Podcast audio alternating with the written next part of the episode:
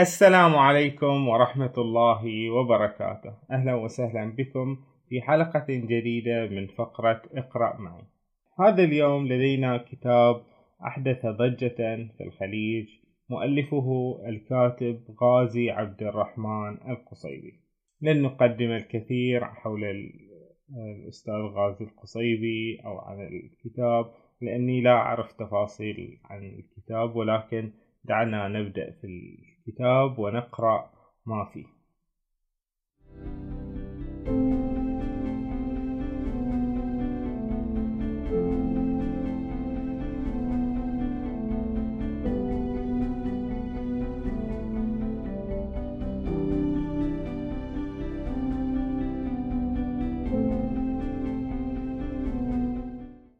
الإهداء إلى إبراهيم خليل المؤيد. كان الكاتب في القاهرة في الفترة التي تتحدث عنها الرواية ومع ذلك فجميع أبطال هذه الرواية وجميع أحداثها من نسج الخيال والوقائع المنسوبة إلى أشخاص حقيقيين هي بدورها من صنع الخيال وأي محاولة للبحث عن الواقع في الخيال ستكون مضيعة لوقت القارئ الكريم. أغسطس 1956 ماذا الوداع وداع الوامق الكمد؟ هذا الوداع وداع الروح للجسد المتنبي. أهلا وسهلا شرفت يا بيه. حضرتك منين؟ من البحرين. ألف مرحبا. إنما لا مؤاخذة يعني البحرين تجي فين؟ فكر فؤاد في جواب بسيط يمكن أن يستوعبه السائق. قرب السعودية الساحل الشرقي للسعودية. تهللت أسارير الأسطى محجوب. السعودية الحجاز ما شاء الله اللهم صل على النبي مكة والمدينة. وعدنا يا رب. بشيء من الحذر حاول فؤاد الإيضاح. البحرين بعيدة عن الحجاز. إلا أن حقائق الجغرافيا لم تستطع اقتحام الحلم اللذيذ الذي لف السائق العجوز. ربنا يوعدنا نيجي عندكم ونزور الحبيب. صمت فؤاد وصمت السائق. انت عارف يا بيه ان الريس أمم القنال طبعا كان هذا عملا بطوليا تاريخيا يقصد جمال عبد الناصر. تجاهل السائق العبارة الأخيرة وأعلن ببساطة حتقوم حرب. بوغت فؤاد بالنبوءة. صحيح أن طبول الحرب تدق في كل مكان. صحيح أن التهديدات مستمرة والأساطيل تحشد إلا أن حربا لن تقوم. المستعمرون أجبن من أن يحاربوا مصر الثورة ومن ورائها الأمة العربية بأسرها. واستطرد الأسطى محجوب الإنجليز حتحاربنا والفرنساوية لكن إحنا مش خايفين. كانت لهجة الأسطى محجوب خالية من الانفعال وكأنه يتحدث عن حرب خيالية في فيلم سينمائي. عارف مش خايفين ليه؟ عشان الروس معانا. شعر فؤاد بخيبة أمل. كان يتوقع أن تكون الشجاعة نابعة من الروح المعنوية العالية التي أحياها جمال عبد الناصر. ومضى السائق يشرح الموقف. أصل الروس عندها صواريخ. خروشوف قال كده قبل أن يكمل حديثه قاطعه فؤاد. ما رأيك في جمال عبد الناصر؟ الريس جدع زي سعد باشا. بس سعد باشا كان أجدع. سعد باشا السائق يتحدث عن سعد زغلول. لابد أنه خرف. من الأفضل تغيير الموضوع هل وصلنا إلى القاهرة؟ لا يا بيه دي مصر الجديدة قبل أن يتمكن فؤاد من إغراق ناظريه في الشوارع الواسعة والقصور الرائعة المنتسبة على الجانبين باغته الأسطى محجوب إنما لم أخذ حضرتك بتشتغل إيه؟ طالب في كلية إيه؟ الحقوق شعر فؤاد بتأنيب ضمير خفيف على الكذبة خشي أن يصدم الأسطى محجوب إذا اكتشف أن الزبون الذي يبحث معه السياسة الدولية لم يصل إلى التوجيهية بعد. واضح أن بطل القصة هو فؤاد وهو بحريني وأنه رايح مصر. هذه بداية الرواية. مع الإفطار تعرف فؤاد على جيرانه في السكن. كانوا ثمانية. أمريكيان يعملان في السفارة الأمريكية ويقيمان في البنسيون حتى يعثرا على المسكن المناسب. ثلاثة أفغانيين قدموا للإشراف على معرض تقيمه أفغانستان في القاهرة. سويسريان من رجال الأعمال جاء إلى القاهرة ليبحثا مع الحكومة المصرية مشروع فندق جديد ويوناني مسن. مع حلول المساء عاوده الشعور الأليم بالوحشة ورأى أن أفضل طريقة للتنفيس عن مشاعره هي أن يكتب رسائل إلى ذويه. وبدأ في كتابة رسالة طويلة إلى أبيه ثم رسالة أطول إلى أمه ثم رسالة إلى ناصر ورسالة إلى خليل. عندما انتهى كانت الساعة تدنو من منتصف الليل وكان قدر من الوحشة قد غادر جسمه وانتقل إلى الرسائل. قرر قبل أن ينام أنه لا بد أن يلتقي غدا بأصدقائه ولو قضى اليوم بأكمله بحثا عنهم تعرف على أصدقائه في سن السادسة في أول حديقة كما كانت السنة الأولى الابتدائية تسمى وقتها ومشوا معا سنة بعد سنة حتى جمعتهم القاهرة عبد الكريم ويعقوب وقاسم. عبد الكريم ينحدر من عائلة دينية عريقة فأبوه شيخ وجده شيخ إلى الجد السابع على أقل تقدير بل أن أحد جدوده يعتبر من الأولياء الصالحين وله مزار في البحرين يقصده العوام.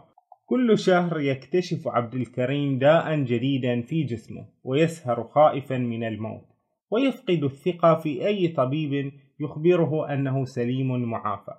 وعبد الكريم يعاني صراعا هائلا في أعماقه. ذلك أن تربيته الدينية الصارمة جعلته يميل إلى المسالمة والهدوء. إلا أنها أعطت في الوقت نفسه رغبة كاملة في التمرد والعصيان تنفجر بين الحين والحين مروعة في حدتها. بدأ ثورته حين رفض أن يذهب إلى النجف لدراسة العلوم الدينية كما أراد والده. وواصل الثورة عندما قرر أن يدرس الحقوق في القاهرة رغم معارضة الشيخ الذي اعترض على دراسة قوانين وضعية. أصر عبد الكريم وأصر ولم يستطع والده ثنيه عن عزمه حتى اضطر إلى الموافقة على مضض. إذا هذا عبد الكريم شيعي يعني من أسرة متدينة شيعية في البحرين أما يعقوب فشخصية مختلفة تماما. ينحدر يعقوب من عائلة فقيرة. عانت في البداية الكثير من شظف العيش وكان غضوه يتخذ أشكالا مختلفة تنتهي كلها بالثورة العارمة والرغبة في نسف المجتمع بأكمله.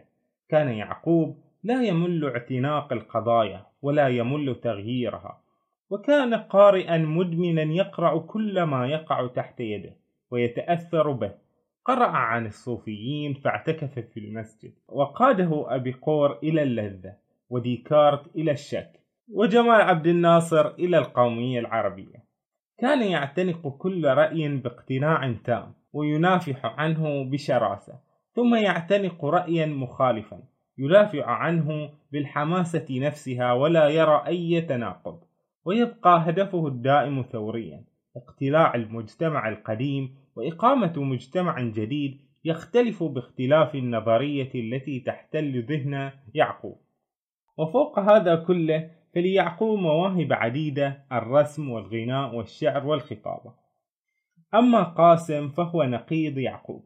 ولد قاسم من أسرة تنتمي إلى فئة البرجوازيين الجدد. كان أبوه في أول شبابه عاملا بسيطا في شركة البترول بابكو ولكنه كان عصاميا وقد انتهى به المطاف مليونيرا. كان قاسم الطالب الوحيد في المدرسة الثانوية وربما في مدارس البحرين كلها الذي يكره جمال عبد الناصر ابن البسطجي لم يكن قاسم يتصور أن ابن بسطجي لم يكن قاسم يتصور أن جمال عبد الناصر يمكنه أن يقود مجتمعا بطريقة أفضل من طريقة ملك ابن ملك. المذاهب الاشتراكية في رأي قاسم مجرد أحقاد يعتنقها الموتورون من الطبقات الدنيا وانقسام العالم إلى أغنياء وفقراء هو النظام الطبيعي الذي لا يحاول تغييره سوى مجنون أو موتور. كثيرا ما تساءل فؤاد كيف أمكن لهذه الشخصيات المتنافرة أن ترتبط بصداقة عميقة؟ وتوصل إلى أن كل واحد في الشلة كان يكمل الآخرين.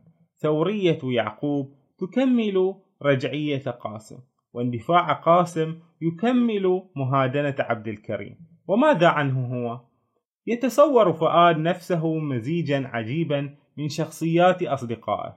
أخذ من يعقوب قسطا من الثورية وأخذ من قاسم قدرا من المحافظة وأخذ من عبد الكريم التوجس والتردد.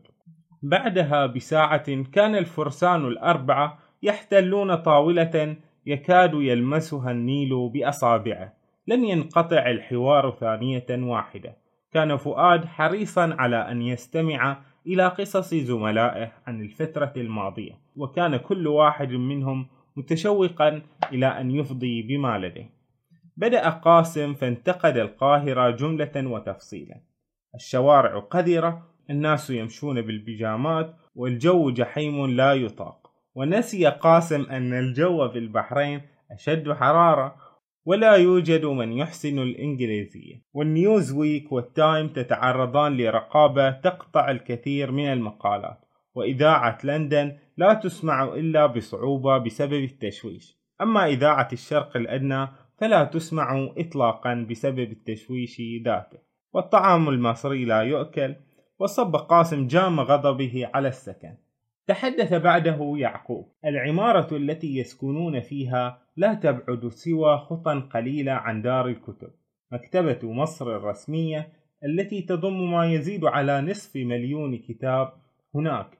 أخذ يعقوب يمضي معظم ساعات النهار وبعض ساعات الليل. اكتشف مجموعة من روايات تولستوي مترجمة إلى اللغة العربية. قرأها جميعها وتعلق برواية الحرب والسلام. قال أنه عثر على ملاذه الفكري الأخير. وسوف يكون تولستويا إلى الأبد. صرح أنه لو لم يستفد من القاهرة شيئا سوى التعرف على تولستوي لكفاه واقترح على فؤاد أن يبدأ فورا في قراءة كتب تولستوي. أما عبد الكريم فلم يكن لديه جديد أو مثير. قضى معظم وقته منذ وصوله إلى القاهرة مشغولا بترتيبات السكن والدراسة متنقلا من قسم إلى قسم ومن إدارة إلى إدارة. في المؤتمر هذا هو عبد الكريم. يتفرغ قاسم للانتقاد ويتفرغ يعقوب لتولستوي ويسقط العبء بأكمله على رأسه. ومن دون تذمر يتقبل عبد الكريم الوضع. يطارد الأوراق ويرجو المسؤولين ويملأ الاستمارات ظل الأصدقاء يتحدثون إلى ما قبل الغروب ثم قاموا يتمشون بقرب النيل. لا يملون النظر إليه. واقترح قاسم أن يتعشوا في الأوبرغ. كان قاسم الوحيد الذي سمع عن الأوبرغ في البحرين ولم يجد الاقتراح من يؤيده. واقترح يعقوب أن يقضوا بقية السهرة في مقر السكن يناقشون أفكار تولستوي ووجم الجميع ثم استقر الرأي على أن يذهبوا إلى التابع الدمياطي. تفرق الأصدقاء في الدراسة كما تفرقوا في السكن.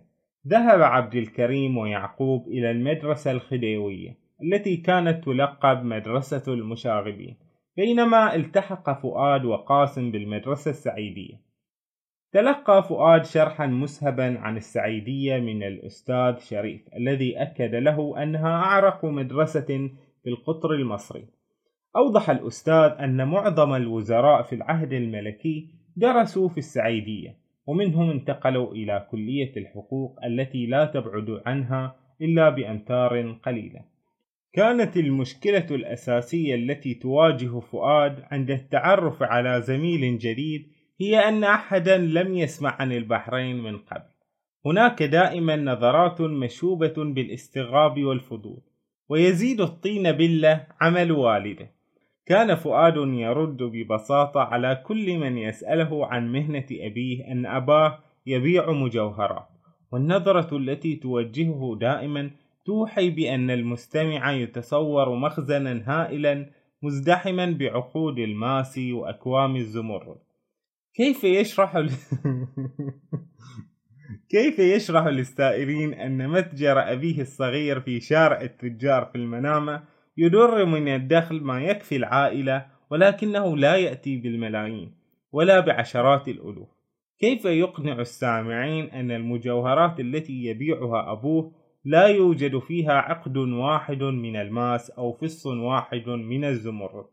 وأن البضاعة المال كما يسميه أبوه تكاد تقتصر على أساور اليد الذهبية وخواتم اللؤلؤ الرخيصة بقايا عهد الغوص المرحوم. لأول مرة في حياته يشعر عبد الكريم بشيعيته. في البحرين كان نصف الحي من السنة ونصفه الآخر من الشيعة وكذلك كان الوضع في المدرسة.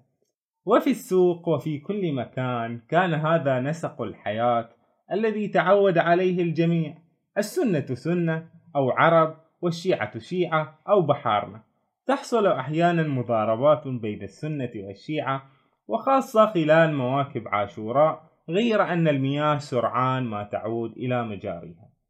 وتحدث مداعبات بين الأصدقاء من الشيعة والسنة تتحول أحيانا إلى مناوشات ولكن هذا بدوره كان جزءا من الحياة التي ألفها المجتمع. في القاهرة بدأ عبد الكريم يواجه مشكلة لم تخطر بباله من قبل مشكلة الأقليات. بدأت القصة في المدرسة الخديوية مع مدرس اللغة العربية الذي أشار في معرض حديثه عن قصيدة في المقرر إشارة جارحة إلى الشيعة الذين سماهم الروافض. ذهب عبد الكريم إليه بعد الحصة ليحتج بأدب. فوجئ الأستاذ حسين الذي يسميه الجميع الشيخ حسين لأنه تخرج من الأزهر بأن أحد طلبته من الشيعة.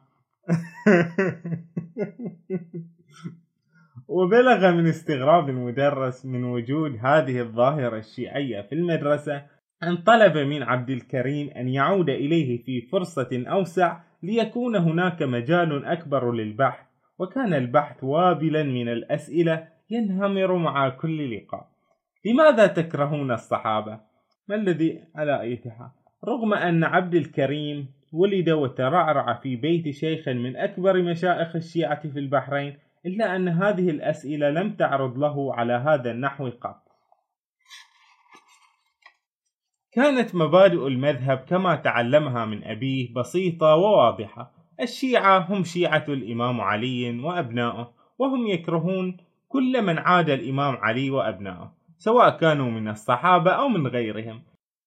لفت الحوار الدائر بين الشيخ حسين وعبد الكريم انتباه الطلبة الذين أخذوا بدورهم يهتمون اهتماما خاصا بهذا الطالب الذي ينتمي إلى مذهب لم يكن معظمهم قد سمع عنه من قبل.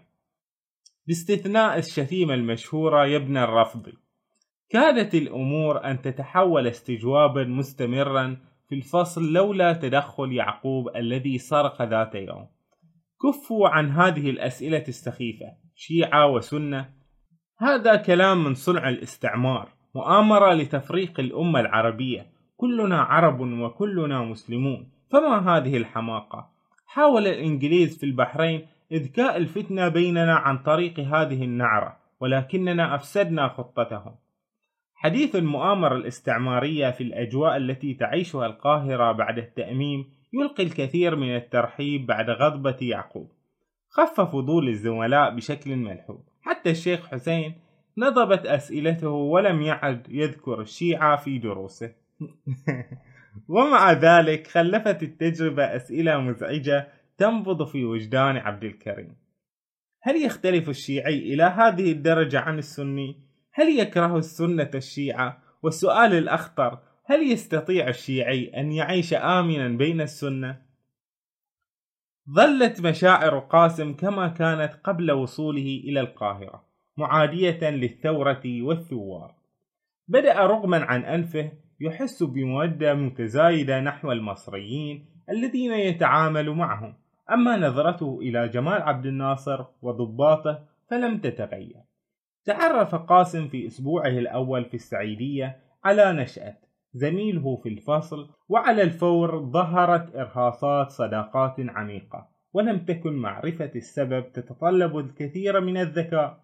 نشأت من أسرة استقراطية معروفة وقد كان أبوه وزيرا للداخلية في أكثر من حكومة من حكومات ما قبل الثورة. عبر حوار بعد حوار مع نشأة أخذت الصورة الفعلية لما يدور في مصر تتضح أمام قاسم. حدثه نشأة عن الحقيقة الضائعة في ضجيج الدعاية عن عشرات الآلاف من المواطنين الذين يعذبون في المعتقلات. عن أذرع المخابرات المتغلغلة كالأخطبوط في كل مكان عن المؤامرة الوهمية التي نسبت إلى الإخوان المسلمين وأعطت النظام مبررا للقضاء عليهم عن الضباط إلى آخره. الشيء الذي يثير قاسم إلى درجة الجنون أن أحدا من أصدقائه لم يشاركه الرأي أو يبدي أدنى قدر من التعاطف مع معلوماته عندما تحدث مع فؤاد. عن المعتقلات وما يجري فيها رد الأخير بالإنجليزية متعمدا إغاظته. What? وعندما حاول أن يستثير حس العدالة الفطري عند يعقوب فوجئ بشرح مسهب صاخب يا قاسم يا قاسم متى تفهم؟ متى تتعلم؟ هنا ثورة هنا نظام حل محل نظام هنا معركة سياسية واجتماعية واقتصادية. كيف تتوقع أن يتم هذا من غير عنف؟ من غير معتقلات من غير مخابرات. ومن هم المعتقلون؟ مجموعة من الرجعيين والخونة والجواسيس. لا يهم سجن ألف أو ألفين في سبيل شعب في سبيل التحرر. 1 نوفمبر 1956 في هذا اليوم في الساعة الحادية عشرة ودقيقتين صباحا وفي ميدان الأوبرا أبصر فؤاد بعينيه. بل بأم عينيه كما تقول كتب الإنشاء الرئيس جمال عبد الناصر لم يشاهده في شريط سينمائي من مسلسل جريدة مصر الناطقة ولم يره على غلاف مجلة أبصره بلحمه وشحمه. كان جمال عبد الناصر واقفا في السيارة المفتوحة يحيي الجماهير المحتشدة وهو يبتسم ابتسامة عريضة مضيئة كالشمس. دخل فؤاد في أحضان قشعريرة سعيدة. ها هو ذا بطله العظيم. أمام عينيه يبتسم والطائرات المجرمة تقصف الإذاعة والمطارات. وربما بيته في منشية البكر يبتسم والعدوان الثلاثي في أوجه يبتسم في سيارة مفتوحة مكشوفة لا يخشى رصاصات الإغتيال. ولا الجواسيس ولا العملاء يبتسم وهو يحيي شعبه. أين الذين يسمونه الدكتاتور؟ هل هذه تصرفات دكتاتور؟ هل وجد عبر التاريخ كله دكتاتور يلتحم بشعبه على هذا النحو من غير حراسة وفي خضم معركة يكاد فؤاد يضرب قاسم الذي لم يجد في ذروة هذه اللحظة التاريخية الفريدة ما يقوله سوى. لماذا يركب سيارة كدلك إذا كان من الزعماء الشعبيين؟ يا لغباوة هذا المخلوق الرجعي. ألم يلاحظ في الدراما الهائلة سوى ماركة السيارة التي يستخدمها جمال عبد الناصر. حاول قاسم بلا جدوى أن يفسد على فؤاد روعة حلمه القومي بالمعلومات الغريبة التي كان يأتي بها كل يوم والتي يعرف فؤاد أن مصدرها ابن الباشا. أصر قاسم على أن الطائرات البريطانية والفرنسية دمرت الطائرات المصرية عن آخرها. وأن ما نشرته الصحف المصرية من أنها دمرت هياكل خشبية هو محض افتراء. وقال قاسم أن القوات البريطانية والفرنسية احتلت بورسعيد خلال ساعات. وأن كل ما تردد عن المقاومة البطولية كذب من اختراع الخبراء الألمان الذين يديرون صوت العرب والذين تتلمذوا على يد جوبلز. كان قاسم يجيء كل يوم بإشاعات جديدة خبيثة.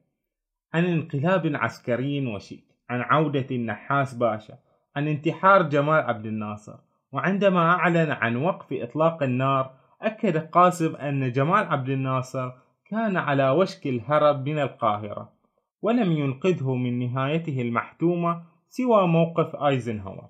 قضى فؤاد ساعات طويلة يناقش المعركة ونتائجها مع زميلي السكن عدنان ومجيد. كانت آراؤهما نسخة طبق الأصل من آرائه.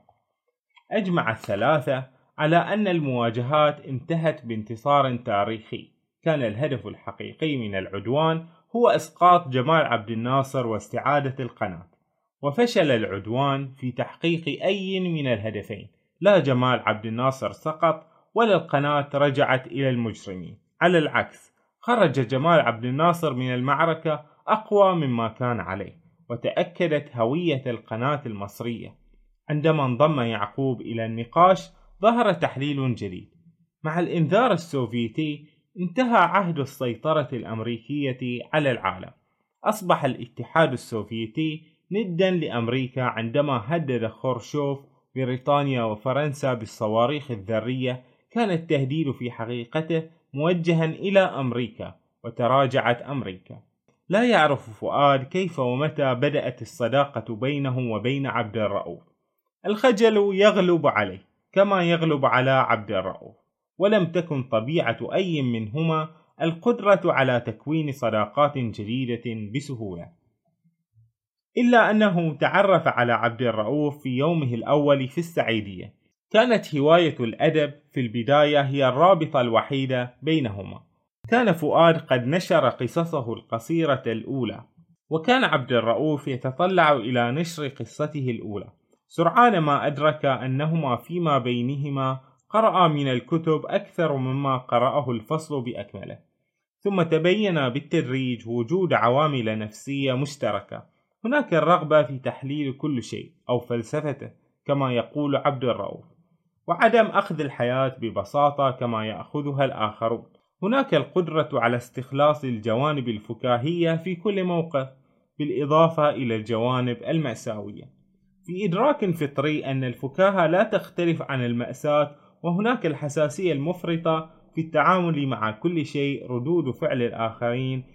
في سبتمبر الماضي أصبح فؤاد طالب جامعة وبدأت مرحلة جديدة مثيرة من حياته. انتقلت الشلة كلها إلى الجامعة. جاءت النتائج في التوجيهية أفضل من التوقعات حصل فؤاد على 70% وقاسم على 67% وعبد الكريم على 66 ويعقوب على 73 ونشأت على 75 أما عبد الرؤوف فقد كان المتفوق الوحيد وحصل على 85% كانت هذه النتائج كفيلة بإدخالهم جامعة القاهرة من دون حاجة إلى توسط كانت هذه النتائج كفيلة بإدخالهم جامعة القاهرة من دون حاجة إلى توسط أحد لدى مكتب التنسيق. التحق, التحق فؤاد وعبد الكريم ونشأت بكلية الحقوق، والتحق قاسم بكلية التجارة، والتحق عبد الرؤوف بقسم اللغة العربية في كلية الآداب. أما يعقوب فقرر في نهاية المطاف أن يدرس الاجتماع. كان يفكر في دراسة الحقوق باعتبار أن العلاقات القانونية هي التعبير النهائي عن كل العلاقات القائمة في مجتمع ما. ثم فكر في دراسة الاقتصاد، ثم فكر في دراسة الأدب، ثم انتهى إلى دراسة الاجتماع باعتبار أن المجتمع ظاهرة معقدة يستحيل أن تدرس من جانب واحد فقط.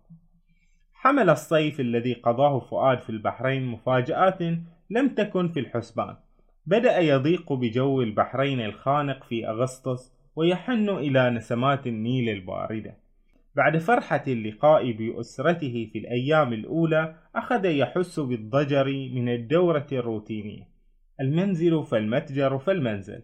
أخذ يعاني من الجفاف الفكري المطبق على مجتمع البحرين والذي لم يسبق أن لاحظه من قبل.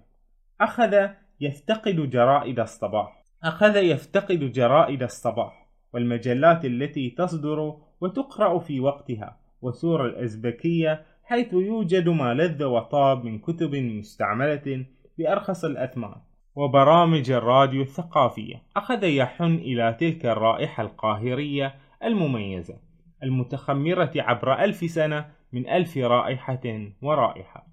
روتين الجامعة يختلف تماما عن روتين المدرسة الثانوية.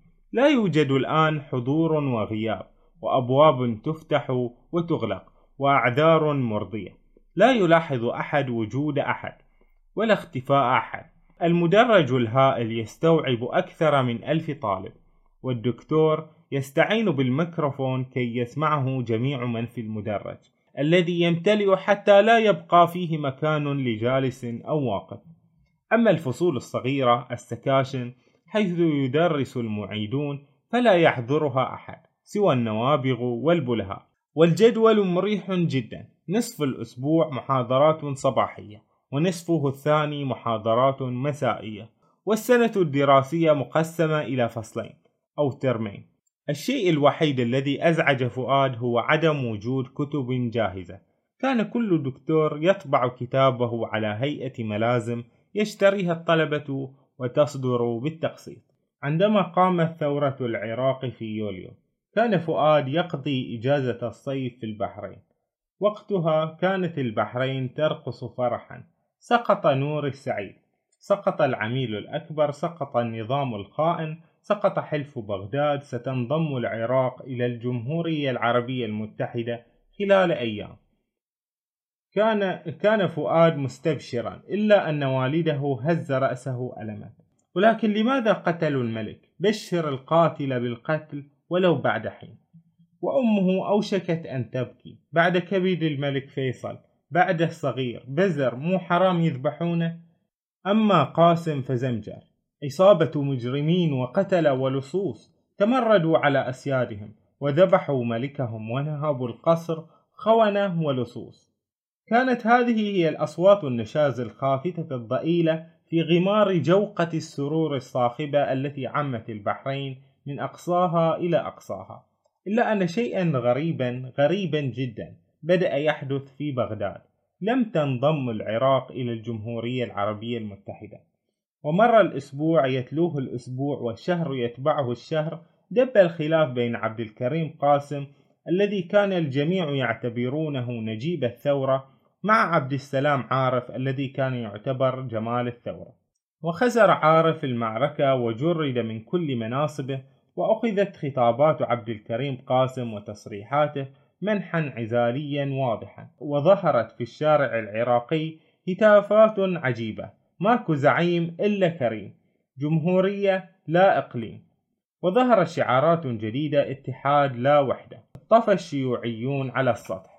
وكانوا يبدون كما لو كانوا يحكمون العراق وانتشرت علامات الاستفهام حول عبد الكريم قاسم هل هو مجنون؟ هل هو شيوعي؟ هل هو عميل استعماري؟ وصلت المأساة ذروتها مع تمرد عبد الوهاب الشواف في الموصل يعقوب لديه تفسير معقد لا يفهمه أحد يجب أن تأخذوا وضع العراق بعين الاعتبار كان العراق في عهد الملكية بلدا إقطاعيا بكل معنى الكلمة والفعل يولد رد فعل مساويا في القوة معاكسا في الاتجاه. يقاطعه فؤاد ولكن يا يعقوب الثورة لم يقم بها الحزب الشيوعي. ثورة قام بها ضباط قوميون. أنت تنظر إلى الواجهة يا فؤاد ولا تنزل إلى الجذور. جذور الثورة العراقية الحقيقية ماركسية خالصة. يتدخل عبد الكريم. لا تنسوا أن السمي عبد الكريم قاسم شيعي. يرد فؤاد لا لا سني. شيعي سني. يتدخل قاسم لا أدري هل هو سني أو شيعي. هو مجرم والسلام. يقاطعه فؤاد لا ليس مجرد مجرم. هذا الرجل قتل الوحدة العربية. طعن الأمة العربية من الظهر ينفجر قاسم. ألم أقل لك ألف مرة لا توجد أمة عربية هذا مثل جديد تراه بعيونك. هل العراقيون كالمصريين أو كالسوريين؟ يرد فؤاد وقلنا لك ألف مرة أن الفروق بسيطة إذا قورنت بالأشياء المشتركة. صورت مشهدا رأيته ذات يوم بعيني. رأيت بعينك طفلا تكسر أصابع يده اليمنى وأصابع يده اليسرى في ساعة واحدة. بالله عليك أين رأيت هذا؟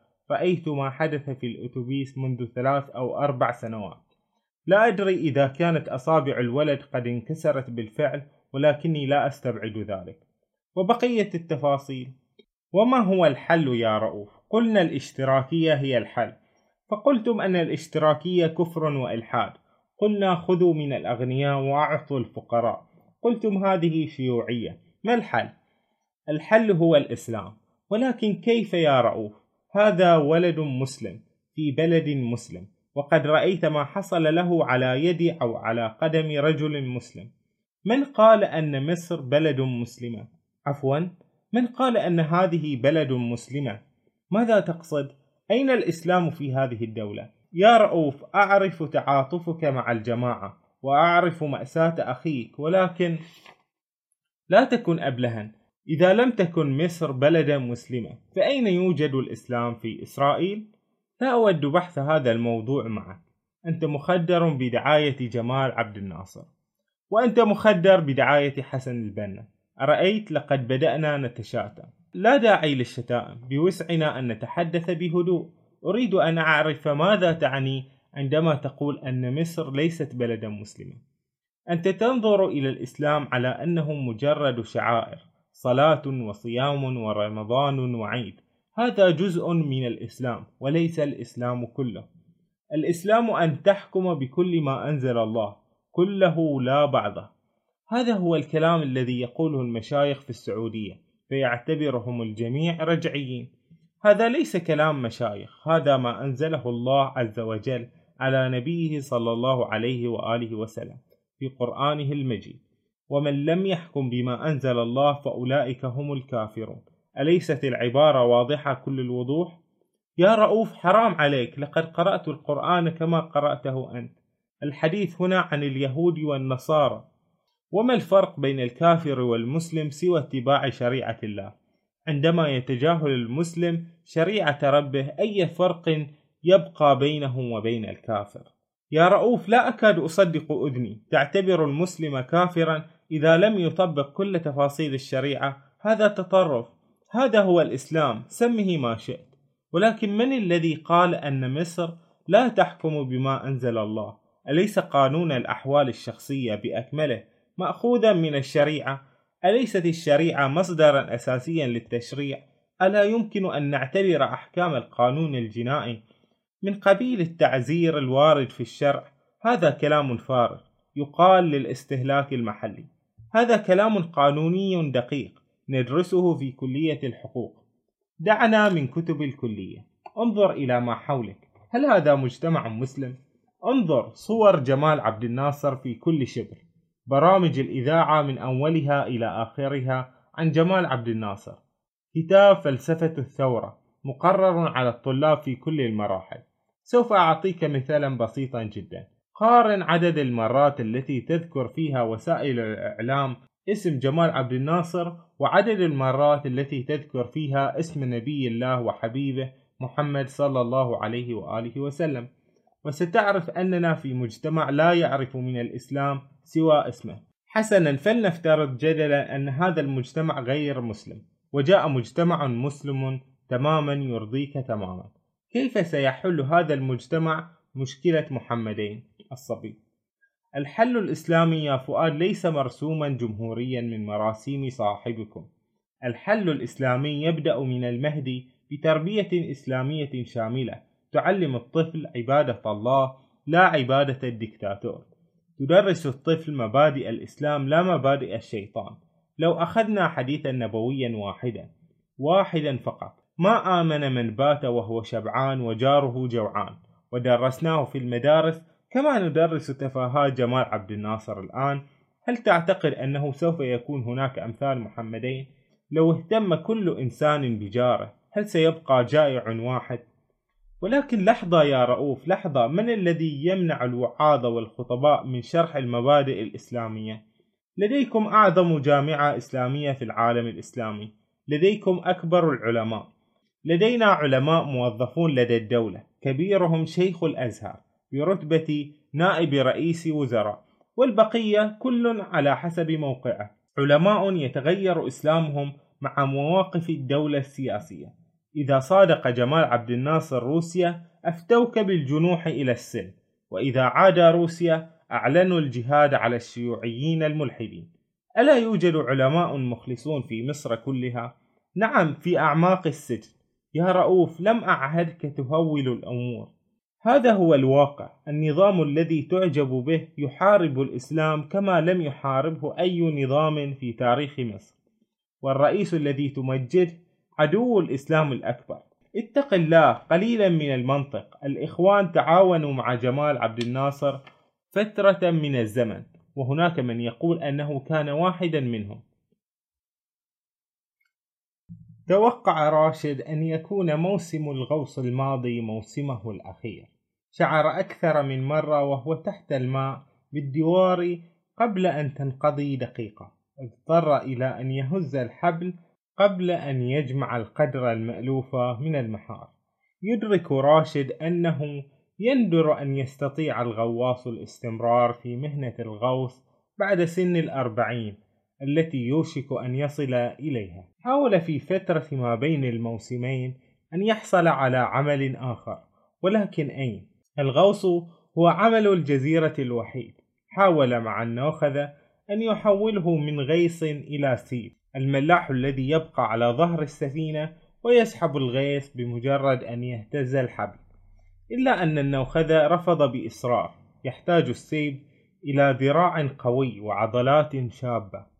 رجع راشد قبل الموسم ليسجل اسمه مع الغواصين وتلقى السلفة المعتادة وتطايرت في أيام كالعادة. لا يدري راشد هل سيتمكن من سداد الدين بعد الموسم أم يبقى في ذمته شيء للنوخذة. حياة الغوص مقننة بكل تفاصيلها. النوخذة هو المسؤول المباشر عن السفينة ومن فيها. يأتي الغواصون بالمحار تذهب الحصيلة أولا بأول إلى النوخذة كل أسبوع يمر بالسفينة مركب الطواش التاجر الصغير الذي يشتري اللؤلؤ ثم يبيعه للتاجر الكبير في المحرق والمنامة. تذهب اللآلئ إلى التاجر الكبير ولا يعرف إلا الله أين تنتهي. هناك من يتحدث عن بلاد بعيدة فرنسا إنجلترا وأمريكا وهناك من يقول أنها تذهب إلى مهراجات الهند ويسمع راشد الأسعار الخيالية التي تباع بها. بعض اللآلئ ولا يصدق لؤلؤة بلك مائة ألف ربية وأخرى بلكين عالم الغوص مليء بالأساطير والحقائق والأكاذيب. كل هذه اللكوك لا يصل منها إلى راشد إلا ما يكفي لسداد السلفة بالإضافة إلى مبلغ تافه. في نهاية الموسم يكسر النوخذة الحساب. والنوخذة هو الوحيد الذي يقرأ ويكتب على ظهر السفينة ثم يحدد لكل واحد نصيبه. بعد خصم السلفة أحيانا يحصل راشد على مائتي ربية. لا بد أن يعيش عليها بقية السنة وقد تنخفض إلى مائة ربية إذا كان الموسم رديئا. وقد تقفز إلى أربعمائة في الموسم النادر.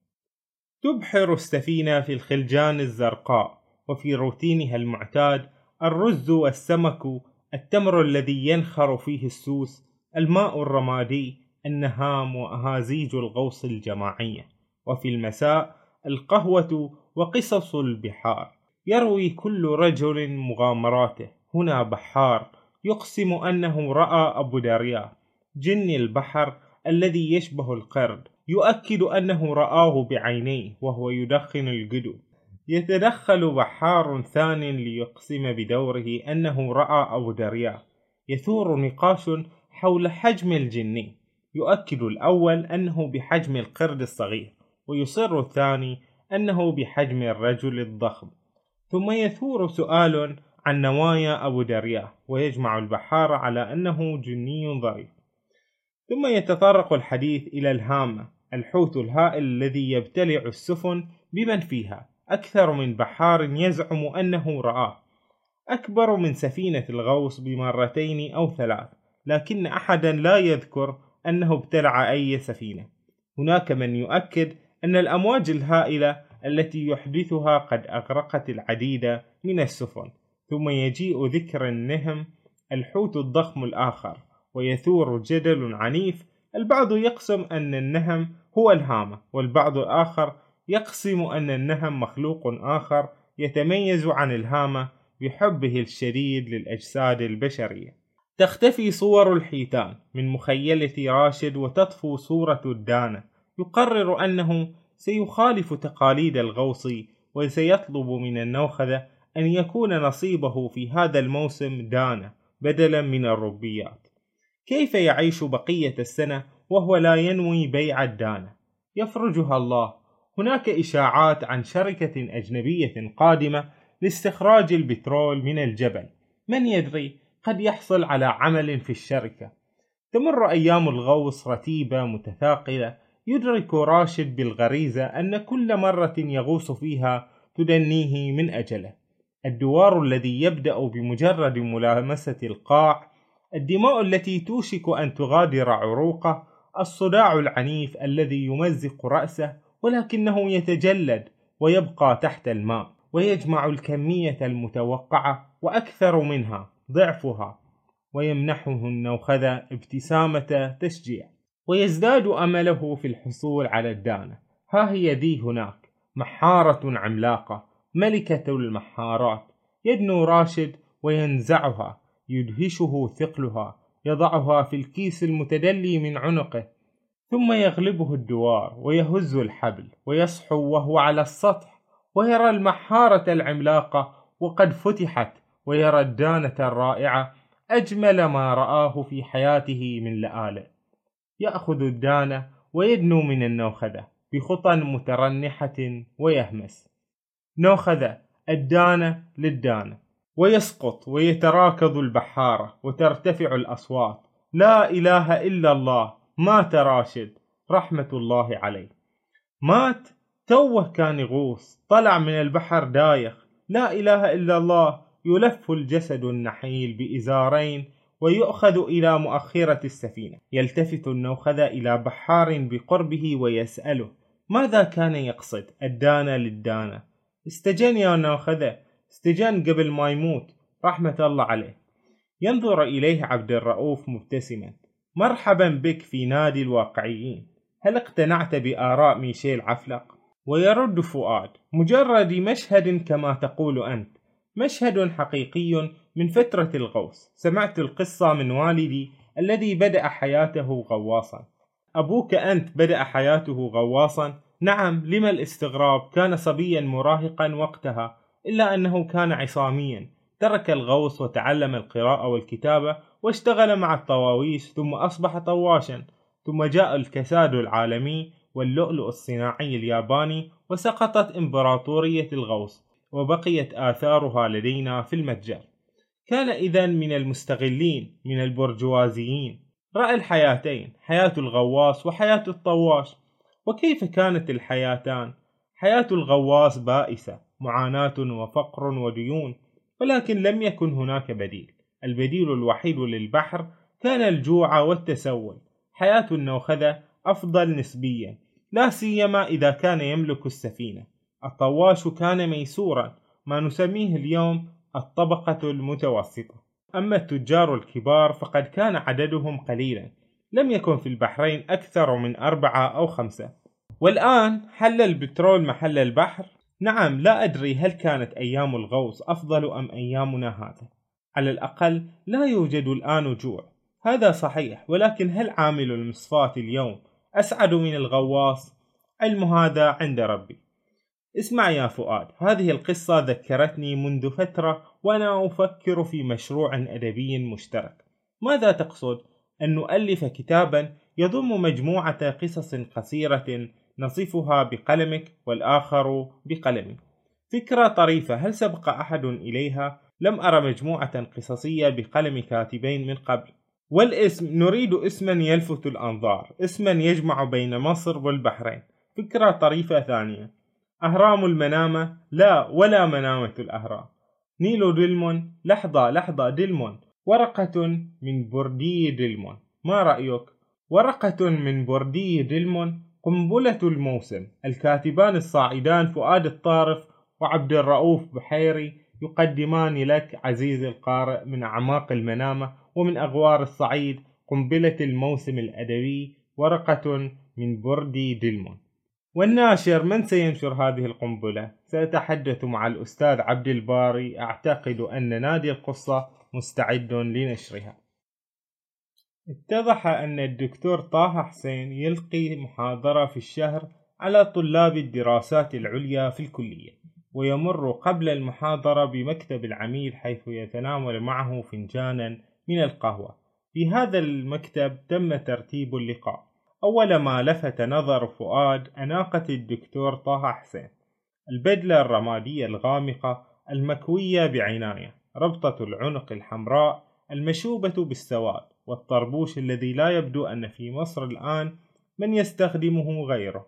كما لفت نظر أن السنين لم تزل من ملامح طه حسين الحيوية يا معالي الباشا فؤاد من البحرين. ما كان طه حسين يسمع اسم البحرين حتى ابتسم وأنشد قلدتني الملوك من لؤلؤ البحرين آلاءها ومن مرجانه. نخلة لا تزال للشرق معنا من بداواته إلى عمرانه. وأضاف هل تعرف قصة هذين البيتين يا دكتور صابر؟ ورد الدكتور صابر لا والله يا معالي الباشا. ابتسم طه حسين وقال أخبره يا أستاذ فؤاد. أستاذ فؤاد طه حسين يسميه أستاذ فؤاد. تردد فؤاد لحظة ثم تكلم عندما بويع شوقي أميرا للشعراء أهدته البحرين نخلة من الذهب رطبها من الفضة جاء بعض اللؤلؤ من متجر أبي الذي لا يزال يذكر النخلة جيدا. قال الدكتور صابر لم أسمعك من قبل تستشهد بشعر شوقي يا باشا. رد طه حسين رحم الله شوقي. قال عبد الرؤوف ولكنك هاجمته يا دكتور طه. ضحك طه حسين ضحكة طويلة هاجمت الجميع وهاجمني الجميع شأني شأن بشار. وجاءت المفاجأة الكبرى الثانية في الشهر نفسه مقابلة الأستاذ عباس محمود العقاد. وقام العقاد وصافحهما وما أن رأى عنوان الكتاب حتى بادر فؤاد. ورقة من بردي دلمون كتاب عن قلقامش يا مولانا احمر وجه فؤاد وتلعثم يا أستاذ اخترنا العنوان رمزا يدل على كل من مصر والبحرين. سأل أحد الموجودين من هو قلقامش يا أستاذ؟ وضحك العقاد. ما سمعتش عنه يا مولانا؟ ده مطرب مشهور. وضحك مرة أخرى وروى للحاضرين ملحمة قلقامش بكل تفاصيلها. وذهل فؤاد لا يمكن أن يكون في مصر بأكملها أكثر من عشرة أشخاص سمعوا مجرد سمع بقلقامش وها هو ذا الآن يستمع إلى العقاد يروي القصة كما لو كانت من تأليفه. ما أن انتهى العقاد من سرد أحداث الملحمة حتى جاء سؤال آخر. لماذا يخلو الأدب العربي من الأساطير يا أستاذ؟ ورد العقاد بحدة جبت الكلام الفارغ ده منين يا مولانا. استغرب فؤاد هذا الرد الجارح. إلا أن السائل لم يستغرب ولم يستغرب أحد من الحاضرين. يبدو أن تعليقات كهذه تتكرر بانتظام في الصالون العتيق يا أستاذ العالم العربي يعج بالتيارات الفكرية هذه الأيام. ونحن الشباب ضايعون أريد أن أسألكم عن رأيكم في العلاقة بين القومية العربية والإسلام. رمقه الأستاذ بنظرة غامضة المجلود وقال ما إحنا عرب يا مولانا ومسلمين برضو يا مولانا. استطرد فؤاد ولكن ألا يوجد تناقض بين الإيمان بالقومية العربية والإيمان بالإسلام؟ أجاب العقاد على الفور اسمع يا مولانا التناقض الوحيد هو بين العبودية والحرية. بين الاستبداد والعدالة بين الدكتاتورية والديمقراطية. أما الشعارات يا مولانا فهي مجرد شعارات لا تودي ولا تجيب استمر العقاد هادرا لا بديل عن الحرية. كل ما يطرح بديلا عن الحرية هو دكتاتورية. إذا طرحوا الإسلام بديلا عن الحرية فاعرف أنهم يطرحون إسلاما مزيفا. إذا طرحوا الاشتراكية بديلا عن الحرية فاعلم أنهم يطرحون عدالة كاذبة. وإذا طرحوا القومية بديلا عن الحرية فاعرف أنها مجرد شوشرة أيديولوجية. تسألني عن القومية يا مولانا. شوف هتلر عمل إيه باسم القومية. شوف موسوليني. استمرت الأسئلة والأجوبة والعقاد يتكلم في كل موضوع كما لو كان لا يحسن غيره. وفي تمام الثانية نهض ونهض الجميع. أواه يا قاهرتي. يا قاهرة الرأسماليين والاشتراكيين والماركسيين أحيانا. يا قاهرة الظالمين والمظلومين الحارمين والمحرومين الحاكمين والمحكومين. يا أم الدنيا هل أراك مرة أخرى؟ وماذا لو رأيتك وتلاقينا لقاء الغرباء؟ أعرف الجواب. أصبحت من الغرباء بالفعل بعد غياب أربعة شهور فقط. كتبت على جبهتي في المطار بحبر غير مرئي سائح وظلت الكلمة مطبوعة على جبهتي.